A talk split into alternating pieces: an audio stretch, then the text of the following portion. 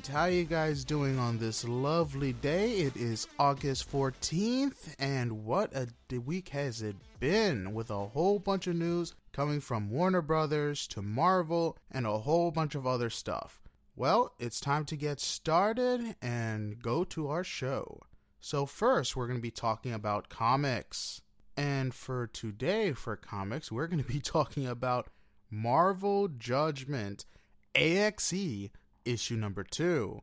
Now, this is pretty good. Now, this comic starts off with a brief page following some people, a few adults with different opinions about the events, just regular, you're basically your average Joes. Some of these guys feel like that everything that's been happening has been the mutants' faults, which suck because they legit didn't want any of this.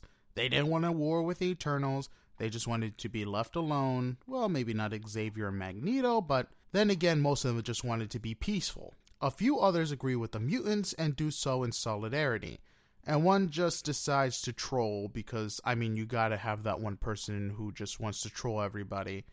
Anyway, one of them is actually the woman from the protest that was mad because the mutants were holding back their resurrection tech.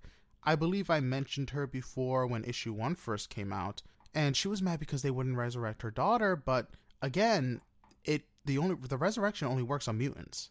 So even if they try to work on humans, it wouldn't have worked. And I guess some people don't want to accept that fact. Anyway, this is very interesting and it's kind of cool to get the viewpoints of non powered people, just normal, your average Joes, because we usually don't get that. We usually get the hero's perspective and everything is uh, Humpty Dory. Anyway, one thing about uh, this that's going to be interesting is the fact that everyone was kind of chill with the Eternals just declaring war on the mutants. That's what was kind of the scary part about that was how calm a lot of these guys were like, "Oh yeah, the Eternals are going to just wipe out a species." Yeah, that's kind of scary. Give me your villains, but that's kind of cruel. Anyway, one thing that's interesting is the fact that this comic takes place mostly on Krakoa and space. So, anyway, getting back into the comic, uh, during this, the X Men are battling the Hexes, which are machines that the Eternals dropped at the end of the first issue. They're planning to kill the X Men. Some of the Hexes are taken down easier than the others. Cyclops is having trouble fighting one of them until the Avengers show up. Exodius, who is a mutant fanatic, and if you're trying to think what type, think Westboro Baptist, and you basically got the gist. He doesn't want the Avengers to help, but he is outvoted by everyone, which is a good thing considering the fact that they're having trouble and having, I don't know, Captain Marvel, Thor, some of the heavy hitters on the Avengers, and Phoenix help out is probably not a bad idea. Anyway, they fight, they help manage to take down some of the other hexes as well, Meanwhile, Tony, with a couple of other Eternal- Eternals and Mr. Sinister, come up with a plan to get rid of the Hexes altogether by resurrecting a Celestial. I mean, not the worst plan, not the best plan. Let's resurrect a god. Yep, that sounds like a brilliant thing that's going to work out for everybody. anyway, which uh, some of these hexes uh, actually get their power from this celestial. So again, uh, to each their own. While this is happening, the fighting causes a tsunami to happen, which is headed for the Philippines, said to kill millions. Scott tells the Avengers to go save the people and basically says they had it handled. Exodius, being a Westboro, a Westboro Baptist that he is, basically yells at the uh, group and yells that the Avengers have abandoned them. And yet another reminder for the Council that the mutants are on their own. Kurt yells that this is not fair, but the fighting continues anyway. One of the hexes who was down gets up and begins to punch the ground, revealing that it's trying to sink the island entirely. Tony and the others end up activating the Celestial, bringing it back to life. Meanwhile, the comet goes back to the regular civilians who are watching the battle. Some of them are going about their lives. One adult dies suddenly, and it is revealed that the reason why he died is one of the machines that Druig put on Earth is basically killing people at random for power, which is very interesting. Anyway, one of the Celestials, uh, the Celestial they basically bring back, uh, returns the hexes, and everyone assumes that everything is done. But of course, it's not over. the Celestial makes a speech, like all Celestials do, of being tired of the Earth constantly fighting, that he is going to judge them individually and entirely to see if Earth has a tomorrow. And the comic ends. And talk about an action packed comic this was, and how everyone got to play some type of part. Now, I will say, you don't know who to blame for the Celestial wanting to kill the Earth who knows? Maybe um, some people will blame Tony because apparently Tony has a history of bringing stuff to life and it wanting to kill everybody, or Sinister. It could be either one, or it could be that the Celestial just had a flash shot of everything that's been happening in a few years and said, screw it, everyone is getting judged. I'm curious to see how Ghost Rider will handle this because uh, technically he's the one who usually does the judging. Anyway, one thing I want to say is and this is kind of funny, that Sinister looks like Jared Leto. I kid you not. With his long hair and the way he kind of looks, he kind of looked like Jared Leto in Morbius. I don't know if they're looking to cast him in another role. God help us all for that. I just, he just, it's just funny. If you look at the picture in this comic, he really does look like Jared Leto. Anyway, I am very much looking forward to seeing how this all begins happens, and apparently they have a bunch of tie ins with other heroes.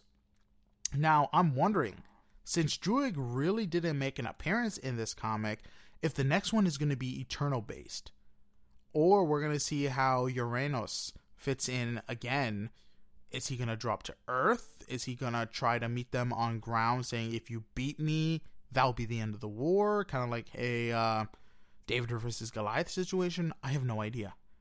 Now, a lot of these comics that are going to be tie ins are other X Men comics, a couple of the Avengers, different heroes. I believe Deadpool has one, and Spider Man does have one as well. So it should be interesting, and I'll keep you guys posted. Anyway, that's it for the Marvel section of my comic review. We're going to head over to DC. And I know I said I was going to wait, but honestly, once I saw it was out, I couldn't wait, and I read the first issue of DCeased War of the Undead Gods. And my god, this book was definitely different from the previous one. Not not now I'm going to say it's not in a bad way. It was just a lot more positive than I'm used to. Anyway, the story kicks off and when I mean positive, I mean after the beginning part uh, with the destruction of Krypton and Super Supergirl escaping the wrath of Brainiac. Her parents put her on a ship, send her away to save her, and basically the same thing that happens in every variation. Now, this is where the similarities end. Instead of. Blah, I can't speak today. Instead of sending her to Earth, like they uh, her cousin was sent to, they decided that they didn't want to send her to where primitives live. They wanted her to be with the gods, so they sent her to New Genesis to live with them. Anyway, this ends up turning to be an extremely bad idea in hindsight, but they couldn't have known before that Darkseid would have had the anti life equation and basically turn a whole bunch of people into zombies, including the new gods.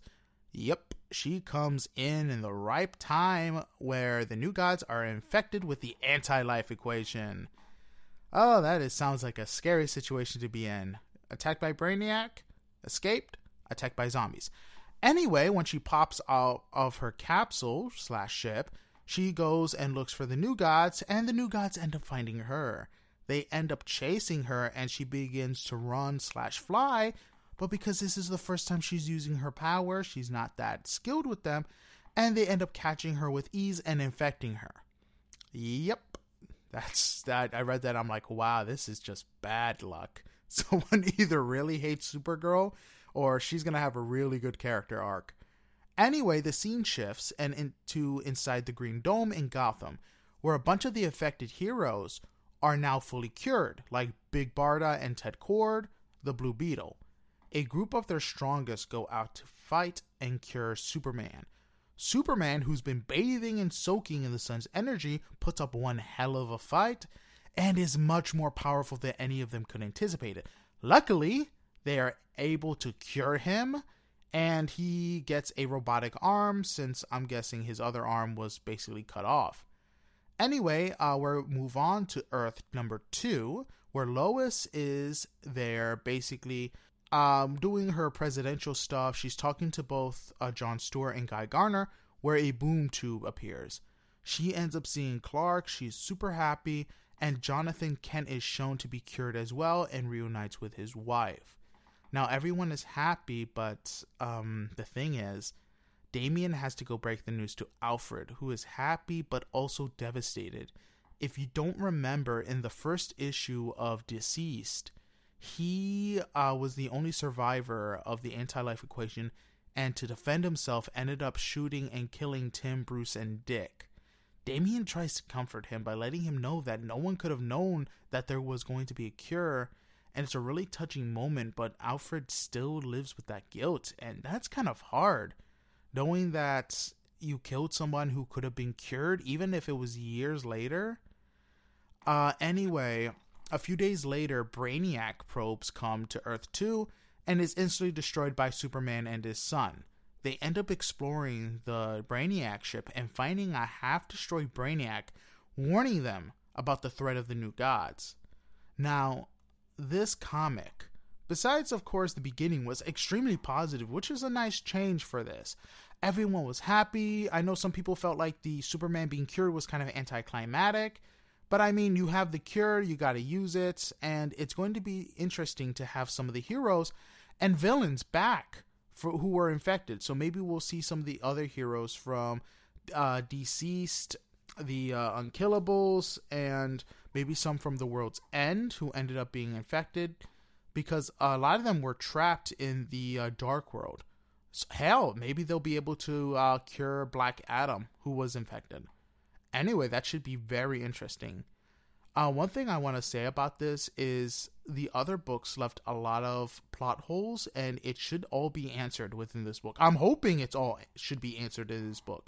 Like uh, Talia and Stephanie. Stephanie had died, and she was going to the Lazarus pit with Talia carrying her, but we never got anything from that. So hopefully, this answers that question. And I gotta say, I know that, hey, why didn't they uh, freeze Batman? Why did they have to kill him? I've seen a lot of comments on Facebook, but let's talk about that for a minute. Batman being dead instead of being infected is probably the best case scenario because the infected have been known to use their intelligence and the people's powers to infect other people. So, Batman being infected would have been a lot for the heroes to handle with his skills, his contingency plans, and everything else. It really would have been a one sided battle for Batman to be against the heroes. In my opinion, it would have, and killing him was probably the best case scenario, so other heroes could flourish. Because if Batman's alive, it's basically going to be a Batman thing, and he's going to have main control over the series, like they're doing with DCeased versus Vampires, where it's basically mostly a Batman story until he's dead.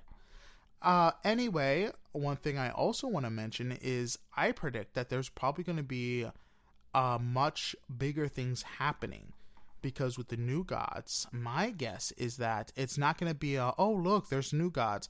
Let's throw in a speedster to cure all of them. Let's do this. Let's do that.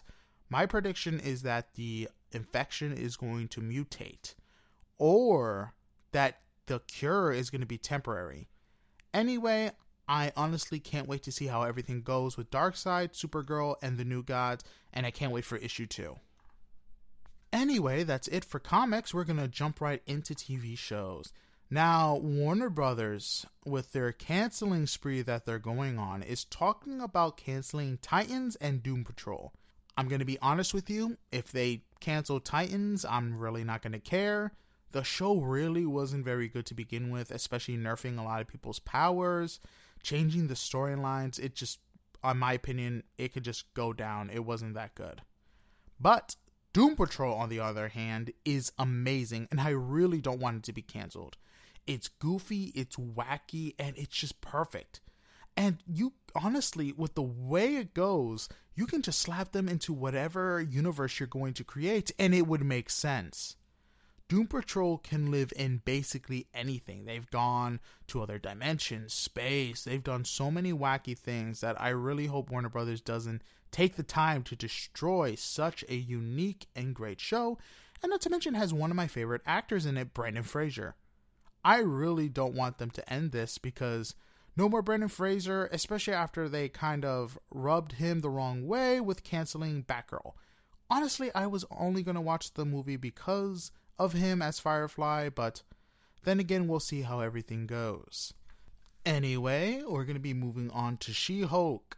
Now, this is going to be a spoiler free review, so don't worry, I'm going to do a spoiler review next week. But anyway, as you guys have guessed, they sort of kind of changed the part where uh, She Hulk gets her powers, which is not really a spoiler thing in the in the comics before she ended up needing a blood transfusion and this one she just got into an accident and got some of his blood which actually made her gain powers which is interesting. And the show does hold promise. Now some of the episodes won't be more than 45 minutes which is fine and a lot of these character dynamics is actually kind of funny especially when you get to the lawyer bits and uh, talking about how she's going to be doing her job and her trying to get used to her powers. It's actually kind of funny, and there are a bunch of fourth wall breaks, but nothing too bad. Honestly, this show seems like it's going to be a lot of fun, and I can't wait to see the others. And not gonna lie, this is actually seeming a lot better than Miss Marvel. I know I'm gonna get a lot of flack for that, but honestly, it, it's not that hard to do especially since there's no other shows kind of competing with it. But then again, the show is a lot funnier. Anyway, moving on before I get crucified, we're going to be talking about something I never thought I would be saying in my lifetime or anything in the future because I am very confused on why Disney threw their hat in this ring. And I mean, it's not a bad thing, but it's definitely an unexpected thing. So, unless you've been living under a rock or actually, never mind that comment because they actually haven't really been advertising this, which is very weird. But Disney has won the bid to air Bleach Thousand Year Blood War against Crunchyroll. Now, I have no idea how this is going to affect like censorship, but honestly, this isn't going to affect the studio making the anime. This just means that Disney won the international distributing rights, which basically means if you don't have Disney Plus, you're most likely gonna need to get it to watch Bleach. Maybe they'll put it on Hulu, but honestly, considering that Disney has full control over Disney Plus, I wouldn't be surprised if they slapped it onto Disney Plus. Anyway, when people are worried about this is because Disney may censor the episodes further than what Country Crunchyroll has done in the past, which is not something to throw away considering that this arc, this final arc of the show, is supposed to be extremely brutal and bloody. Disney has censored some of the anime from Studio Ghibli and some of the others before that they have gotten. So, this is actually a very viable concern that a lot of anime fans have. Now, I find this kind of funny because you, uh, honestly, anybody would have thought that Sony wouldn't have gotten any trouble for any bids on anime. Because honestly, they own both Funimation and Country Crunchyroll, the two biggest international distributing anime companies in the world. And for Disney to go in for the kill and basically win the bid I actually find, I honestly, I'm just gonna be honest, I find that hilarious. Just because I'm like, wait, when did Disney, when did in, Disney become interested in an anime? Will this mean that Disney Plus may be a new place for people to watch anime? Will this mean that a lot of anime that people are like, oh, it's gonna go on Funimation or Crunchyroll may not go on Funimation or Crunchyroll anymore? Can you imagine if Goblin Slayer I got reincarnated as a slime or Konosuba or any of the other great anime lost the bid to Crunchyroll and are now on Disney Plus. Oh God. Well, I mean, at least I own both, so I can go back and forth, but that's not gonna be bode very well for some people's wallets. God help the people who don't pay attention to what their kids watch and then just walk into some of the anime. Ugh, that is not to bode well. Anyway, besides that, a trailer for a show has been released, and it's a show I really forgot about. This is Pennyworth Season 3. Now, if anybody don't know what this show is, it's basically an origin story about Batman's butler. I mean, it was originally on Showtime, now it's on HBO Max, and they actually renamed the show for season 3 called Pennyworth: The Origin of Batman's Butler, which I think is not only a clunky title, but seemingly really stupid. I get that many people may not know that Alfred's last name is Pennyworth by by adding an entire sentence to a show that's just called Pennyworth up until season 3 seems very lazy. I don't know how this season got greenlit, especially with DC basically canceling a bunch of their shows. But I really doubt this thing is going to get past to season three. I honestly think this is going to be their last season, especially since a lot of people are, are from what I've been viewing, surprised that this thing even exists. So, uh, for those who are big Pennyworth fans, kudos. Hope it's been good, and hopefully, season three is great. Anyway, moving on, we're going to be talking about the new trailer for season 6 of Rick and Morty. It has been released and has a September window. Now, I really am surprised that we didn't have to wait long for this new season, and I'm hoping that it is better than season 5. While I did enjoy season 5, it was definitely one of the weaker seasons compared to the first four. Hopefully, this means it's not rushed and the stories are good and I'm wondering how they're going to top the finale of season 5 because the finale of season 5 was fantastic with Evil Morty exploring the other reaches of the multiverse where Rick isn't the smartest being. So, what will happen, we shall see, and I hope it's all good. Anyway, that's it for TV shows. We're going to be moving on to movies. Now, I want to talk about how Warner Brothers is being such a hypocrite when it comes to their policies.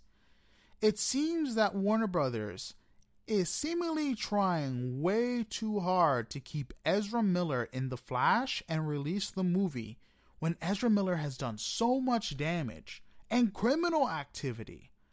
I am actually surprised that WB is still going to bat for him. Heck, there was even a news article saying during this controversy over the summer, they had him come back for reshoots, which is really bad especially with everything come to light and the fact that he has a felony warrant out for his arrest. I mean, when this came to Johnny Depp being accused by Amber Heard, they dropped him so fast from the Fantastic Beasts saga. I mean, J.K. Rowling was basically saying, hey, th- I trust this guy. He hasn't done anything wrong. And fast forward five, six years later, we're learning that Amber Heard basically lied. But apparently, they are wanting to stick to the guns with Ezra Miller, at least to a point. Now, one thing I find interesting is that they have put or broadcasted that they are looking at three options. Two of their three options is basically releasing the movie with limited press from Ezra Miller explaining his actions, explaining him grooming people, his felony, and other stuff. The other option is releasing the film with him not being at any press at all. I don't know why WB is banking so much on Ezra when, in my opinion, they should just drop him. Now, one thing about the last option is the last option is basically scrapping the movie altogether, which is something I do not want to happen. I believe the best course of action is door number four, where they just recast the role now and have whoever they got to replace Ezra do reshoots and basically put him in the movie.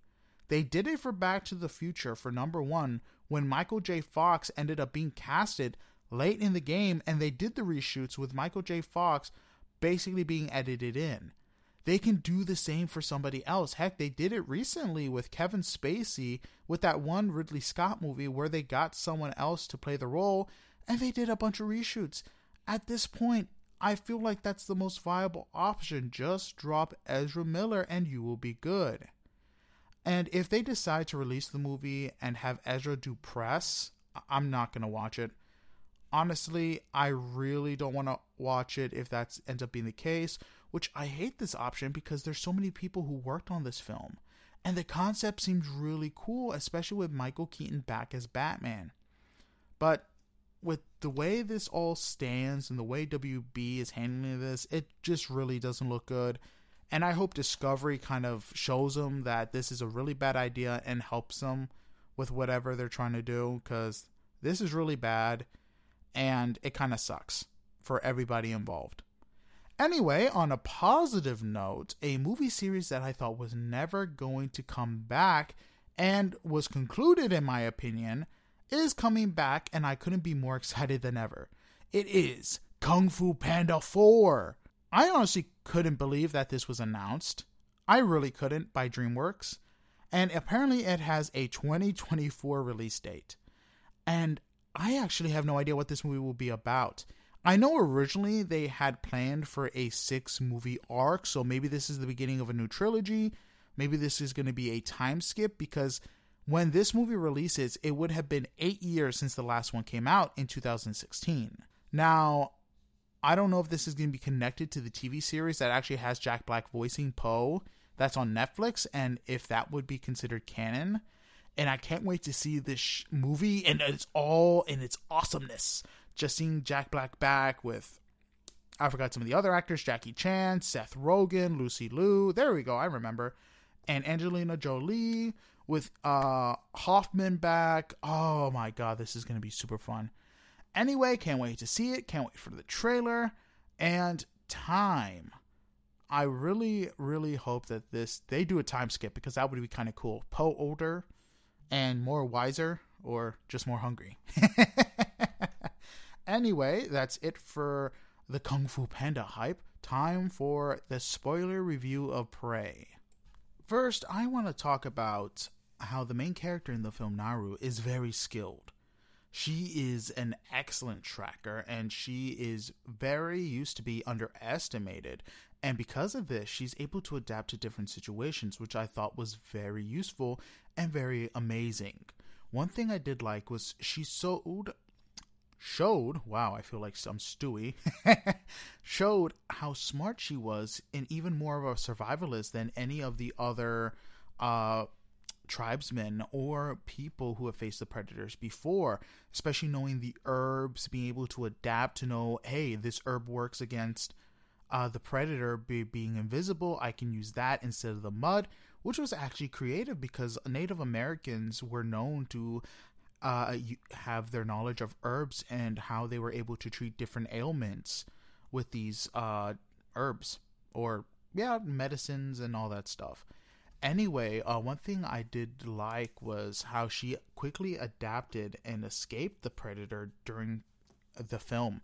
Throughout the film, you saw that she ended up fighting him, sometimes fleeing, and just watching him as a predator does to a prey and seeing how they reacted and seeing their markers.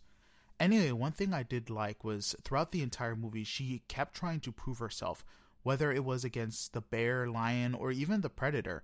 She tried to adapt and fight with everything she did have, and with it being taking place during the 1700s, it wasn't a lot. One thing I loved was the scene in the film where she is basically sharpening her tools. She's talking to the Frenchman, basically saying how she wants revenge, that she's tired and she's going to be killing the predator. The Frenchman realizes that his leg is freaking cut off, goes to his pistol, pulls it out, reloads it, and tries to fire on it, just realize that she did something to it. And the predator's right there, thinking that, hey, this guy's trying to shoot me, and just kills him. That was amazing. One thing also is the fact that this film didn't add unnecessary drama. And I like that. That was the thing that held the last Predator movie out. The Predator was so much unnecessary drama, so much unnecessary stuff being stuffed into a Predator film that it went so left field from what the origin was of the Predator films itself. I'll say this Naru did have her problems, but it fit well with her character about her wanting to prove herself, especially after her brother was killed and she escaped the Predator. Now, the Predator in the film the actor did a fantastic job of moving like the predator, the action sequences, and everything else. one thing I did love was showing how the Predator, its early iterations of the Yautja, were. I mean, the, this Predator was ruthless and craved the hunt of others, even to the point where it would actively put itself in danger, especially as shown in when fighting the French. Being surprised, attacked, and even injured by the bear traps they ended up putting up a good fight. I mean, I get that the Predator basically wiped them out, but for what they had and and the technology they did, they were pretty decent fighters. Any other person would have been dead to rights with that trap, but I mean, the Predator is on a whole different level, and I believe that was one of the first times that they actually found it and saw it. Because they didn't, they probably heard about it or knew something was out there but didn't know what, considering that they didn't know he had invisibility. Anyway, uh, one thing I did like was how the Predator underestimated the humans, which allowed it to be trapped and netted. I mean, heck, they did more than what most people did in the previous Predator films against this thing. One thing I did like to see was the Predator's weapons and seeing the earlier models of certain ones, like the net gun, which now had a container, which was cool and instead of a plasma caster, they had smart arrows that will go on anything the Predator laser touches, kind of like the smart discs. Speaking of the smart discs, one thing I did like was instead of having a giant bomb just exploded, that instead that the countdown revealed a blast of these smart discs that just shot everywhere and cut everything on sight. I thought that was actually kind of cool. One thing I want to, sh- to talk about is how compared to the other Predator films, this one was definitely skilled in hand to hand combat, and it showed.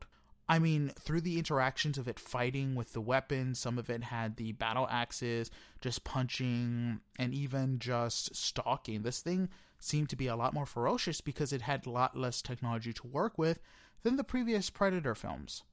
One thing I also want to say, because a lot of people compared this Predator to the first one, and how, oh, why did it get so trapped? Why did it this? fail to forget that this is supposed to be the first time this species interacts with humans or even comes to Earth. So they would be testing the waters per se on what uh, we have in accomplishments and our limits are. I do want to say that the one thing I do love was showing that humans were skilled even with advanced weaponry. One thing I did find hilarious was the humans in this film basically showcased exactly how hard it would be to hunt something or even kill something with muskets, considering that the weaponry weaponry isn't as advanced and they're extremely lacking in the gun category. Uh, one thing I did love was the fact that this showcased in the Predator, especially compared to when they were trying to shoot him and then took them freaking five minutes to reload. I love that, especially the scene where the predator basically pauses, looks at them, and the audience is too is like, "Are they reloading? Is that how long it takes to reload that thing? God dang!" One thing I also want to talk about is how this predator looks different from the other predators, which is something that is in canon. Because if you guys remember the movie The Predators, which is technically the third one, they showed that there are different subspecies of the predators and they look different, which is cool for keeping that lore since this would be the first Disney era film, but also still trying to connect to the previous films. One thing I do hope that we get is a female predator because if you guys ever played the Predator game that came out for the PS4, I know it wasn't that great and it had a lot of mixed reviews, but they ended up having some tapes that you can watch on YouTube, which basically explain Dutch, Arnold Schwarzenegger voicing him, explaining what he's been up to for years, how he's been hunting the other predators, how he has come across female predators and a bunch of other stuff, and said how they're much more ferocious, much more vile than their male counterparts. Which, if you look upon other species, uh, lions, animals, a lot of times the females are a lot worse than the males, which would be kind of cool to see. Anyway, one thing I also want to talk about is the hunters in the film, the French hunters. Like I said before, were actually competent when it came to their skills. The Native Americans, as well, while outmatched by the Predator, were skilled in fighting him and held their own for a bit, which is impressive given the enemy they were fighting even when facing the, an enemy they couldn't win, they still continued to fight, which is very brave. Uh, one thing, like I said, were the French trappers. Uh, if some of you weren't familiar with uh, the technologies or the history, these guys were definitely, from what I've seen, the top of their game when it came to hunting and trapping animals. Setting the trap that actually worked. It was successful. The only reason it failed was because they uh, they didn't know about the predator's strength. I mean, if it wasn't for that, the predator would have been trapped and dragged.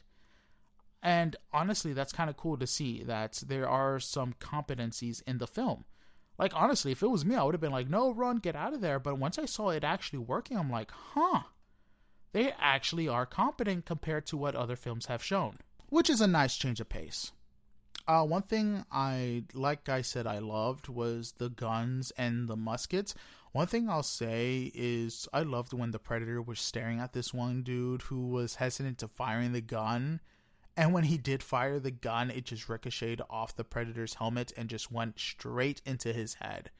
I'm there like, God dang. I kind of bursted out laughing with that one, and of course, the whole, hey, it's going to take us five minutes to reload these musket scenes. Anyway, uh, moving on, I want to also talk about the bad about the movie. I do want to say that Naru kind of got on my nerves, especially when it came to trying to prove herself and putting herself into more danger that kind of got annoying, and I want to say how kind of selfish she was, especially towards the other Native American men, and how they were just trying to do their job and what the, her brother said of bringing her back, and her fighting against them to the point where she got where she punched them and looked like she broke one of their noses, and the fact that they ended up punching her. I gotta say, she kind of seemed like she kind of deserved it because she was acting like a brat even though she was kind of right, she was still kind of acting like a brat. But anyway, the good definitely outweighed the bad, and this was just like a tiny sliver of things that got on my nerves, which is great compared to the Predator movie that came out back in 2018. God, I can talk about that film for days. Anyway, the good. Uh, I know I've been talking a lot of good about this, but the one thing I do want to bring up again is the pacing of the movie was great. So was the camera work. The tracking, the hunting throughout the film was fantastic and the ruthlessness that was shown in this era was great, just showing how bad this era was compared to today's standards. Uh, one thing I also want to talk about is just how ruthless uh, some of the foreigners were to the Native Americans, just trapping the Native Americans, cutting them, as shown with the brother, and just using them for whatever means. Uh, again, I want to say that this movie still gets a 9 out of 10, and it was fantastic and I can't wait to see where this entire series leads.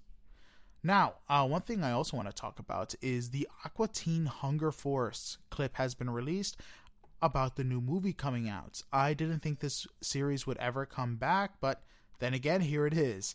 And I want to say it looks like they spent all that animation budget on the clip because it looks a lot more smooth than the entire series put together. Anyway, I can't wait for the movie to come out and to see it in its all its glory. It seems like it's going to be such a fun film. Another one is that I am going to be seeing Dragon Ball Super Superhero releasing this week, and I will be reviewing the movie about a week after and then doing a spoiler review a couple weeks.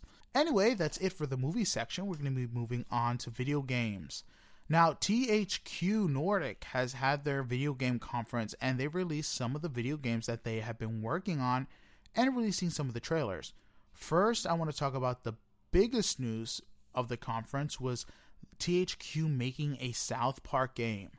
Now, I cannot wait to see how this goes, especially with the Stick of Truth and the Fractured but Whole games. They were fantastic, they were funny, and I'm wondering if they're going to follow the same type of gameplay. Now, if for many of you who don't know, THQ actually did a lot of stuff on the game Stick of Truth before they went bankrupt and ended up selling the rights and the game to Ubisoft.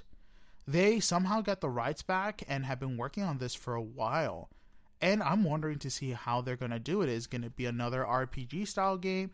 Is it going to be a game where you basically play as a South Park characters? Who knows? I'm ready for it and I can't wait to see the jokes. And since we fought Morgan Freeman in the second game, who knows who we're going to fight next? Because uh, Oh my god, can you imagine we fight Samuel. Jackson? That would be funny. Or oh, that would be kind of cool if we have to fight Keanu Reeves as the main villain. Oh, that would actually be kind of funny. Anyway, moving on. One other game that I'm excited about is SpongeBob Cosmic Shake. Now, the gameplay trailer was released, and it seems like this is an actual sequel to Battle of the Bikini Bottom. Uh, one thing I want to say is the attacks that SpongeBob does look very similar, and the health bar, the life bar, was still determined by underwear. And the tiki boxes are back, and most of the gameplay looks similar. They did add a new, a few more attacks and different special abilities, which is kind of cool. But I can't wait to play this game since I spent so much time as a kid on the PlayStation 2 basically playing Battle of the Bikini Bottom and for it to get an actual sequel, since some of the games that released afterwards weren't really much of a sequel. Of course, you had the SpongeBob, the movie game that had uh, Krabby Patties as the big win and stuff like that. And you had to collect the Goofy Goobers. I mean, it wasn't bad, but it was different, and it wasn't as open world ish as Battle of the Bikini Bottom was. So this game should be cool, and I can't wait to see what uh, different eras we're going to be playing. Because honestly, I can't wait to go to the future. oh, one of my favorite episodes. Future! Future! anyway, uh, THQ also released a trailer for a hunting game called Way of the Hunter. And while the trailer didn't really show much, I think it's kind of cool that they're releasing a hunting game since it's kind of something that hasn't been done before in not an arcade setting. And I mean, it's something that probably everybody will enjoy. Just having a realistic hunting simulator where you have to hunt, you have to have different call signs, and do a bunch of stuff where you have to follow, like kind of like the fishing games and stuff like that. It'll be kind of cool, and hopefully, it turns out to be a great game. Uh, another game that looks fantastic is Destroy All Humans 2. It looks amazing. I can't wait to play the remake of the sequel game. I can't wait for them to release part 3 and the dynamic of Crypto and his boss is hilarious. And I'm hoping once they're done remastering the games that they come out with a fourth one because honestly, they're doing the games justice, and having a fourth one would just be fantastic. Another game that was announced is Alone in the Dark, and it kind of gives you a Resident 2, 3, and 7 feel. of course, probably a Resident Evil 1 feel. I have actually never played the first Resident Evil game because honestly they never remaster it and I don't really have a like big reason to play the first one. Anyway, it seems like the survival horror genre is coming back and is making a comeback, which is great, and I'm excited for it. It looks great, the animation looks fantastic, the monsters look like nightmare fuel in a good way, and I'm here for it. Anyway, another game that has been released is Spider Man on the PC it is finally out, and it's great to see a lot of PC players who never own a console, who's never going to own a console, experience the epicness that a lot of PlayStation fans have been experiencing with the swinging mechanics, the story, being able to just fight a bunch of people, and it's just amazing. I can't wait for Miles Morales to get a PC port, and I can't wait for Spider Man 2, which is going to be great. I have no idea who am I going to play as more. Peter or Miles. and maybe more Miles just because of his powers, but who knows? And I can't wait to see how Venom and uh, Kraven the Hunter goes. Anyway, that's it for video games. We're going to be moving on to movie theories. All right, so first things first in movie theories, we're going to be talking about the ending of Prey and how I believe, to a point, that the Predators went and wiped the entire Native American colony out and collected the pistol as seen in Predator 2 when the Predators hand Danny Glover's character the pistol. Now, in my opinion, and this was before someone explained theirs, and I kind of like, oh, that makes a lot more sense, was made sense story wise because the Predators would have depicted, would have been depicted in any art in the Native American culture were shown in Predator 2 because a lot of times when they talk about, hey, these guys came and destroyed a bunch of stuff, it was talking and referencing to the first Predator movie. So, in my opinion, to reveal that these things were there beforehand would have been kind of cool to see the Predators basically came and shown in AVP where they lost, they basically wiped out the species, so there wasn't any evidence. Again, this was my line of thinking to just wipe them out so they can come back and continue hunting them until it got to the point where, you, of course, you had human intelligence, they had helicopters where they couldn't keep quiet anymore, compared to what it was like 300 years back, where they didn't have mass communications, where if they would have wiped them out, then that would have been it. And kept them hidden, kept the fact that they were there hidden from the world, at least for a time. Now, someone uh, recently uh, gave me another theory, which also makes a lot more sense that Naru was given high honors, as shown in AVP, and allowed the predators co- to collect the head of the predator it's she slayed and the rest of the body. Most likely, the predator gave her the honor that she was worthy prey. Now, this is a good and bad thing if this is true because this means that they spared her and her clan for now. But because they see her as worthy prey, because she took out a predator, that means that other predators might have received the gun as a gift from her, or even came back the following season to hunt Naru, which would actually make a lot more sense since they want to put their skills to ta- to the test and use different tactics to a warrior they deem to honor since they slayed a predator before. Kind of explained in the Predators where. Um, what Laurence Fishburne's character basically said, yeah, once we slayed them, they came back. They had different weapons, different tactics. They got a lot more interested once we killed one of them, which kind of makes sense. So basically, the theory is, which I believe to be fact now, is that they came back the following season or a couple seasons. They hunted Naru, ended up killing her, and took the her skull and the pistol as a trophy signifying that they bested a worthy prey. Now, for the sequel to Prey, I actually believe that it will not be a direct sequel, but an indirect sequel where it's going to take place maybe in the same era, maybe not in the same era, or maybe take place in a different country. In my opinion, I really hope the country they pick is feudal Japan because I really think that the predator arriving in feudal Japan and hunting the samurai would make really would make a really great movie.